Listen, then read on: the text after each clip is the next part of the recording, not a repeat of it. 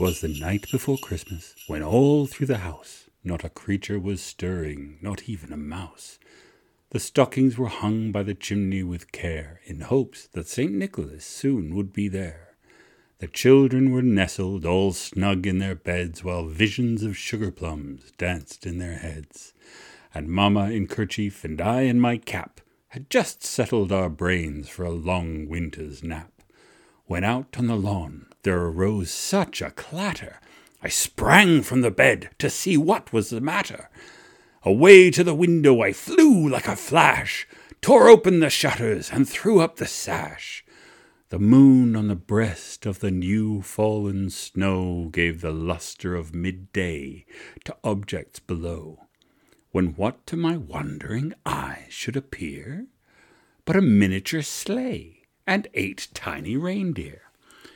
With a little old driver so lively and quick, I knew in a moment it must be Saint Nick.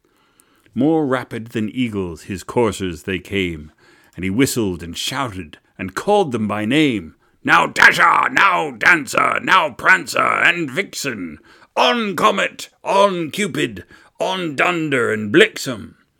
To the top of the porch, to the top of the wall, now dash away, dash away, dash away all as dry leaves before the wild hurricane fly, when they met with an obstacle, mount to the sky. So up to the housetop the coursers they flew, with sleigh full of toys, and St. Nicholas too. And then in a twinkling I heard on the roof the prancing and pawing of each little hoof. As I drew in my head and was turning around, down the chimney St. Nicholas came with a bound. He was dressed all in furs from his head to his foot, and his clothes were all tarnished with ashes and soot.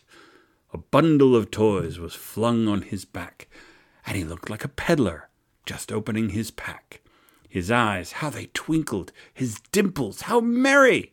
His cheeks were like roses, and his nose like a cherry. His droll little mouth was drawn up like a bow, and the beard of his chin was as white as the snow. The stump of a pipe he held in tight in his teeth, and the smoke it encircled his head like a wreath. He had a broad face and a little round belly that shook when he laughed like a bowl full of jelly. He was chubby and plump, a right jolly old elf, and I laughed when I saw him in spite of myself. A wink of his eye and a twist of his head soon gave me to know I had nothing to dread. He spoke not a word, but went straight to his work, and filled all the stockings, and then turned with a jerk, and laying his finger aside of his nose, and a, giving a nod up the chimney he rose.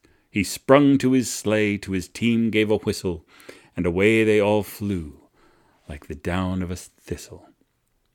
But I heard him exclaim, ere he drove out of sight, Happy Christmas to all, and to all a good night.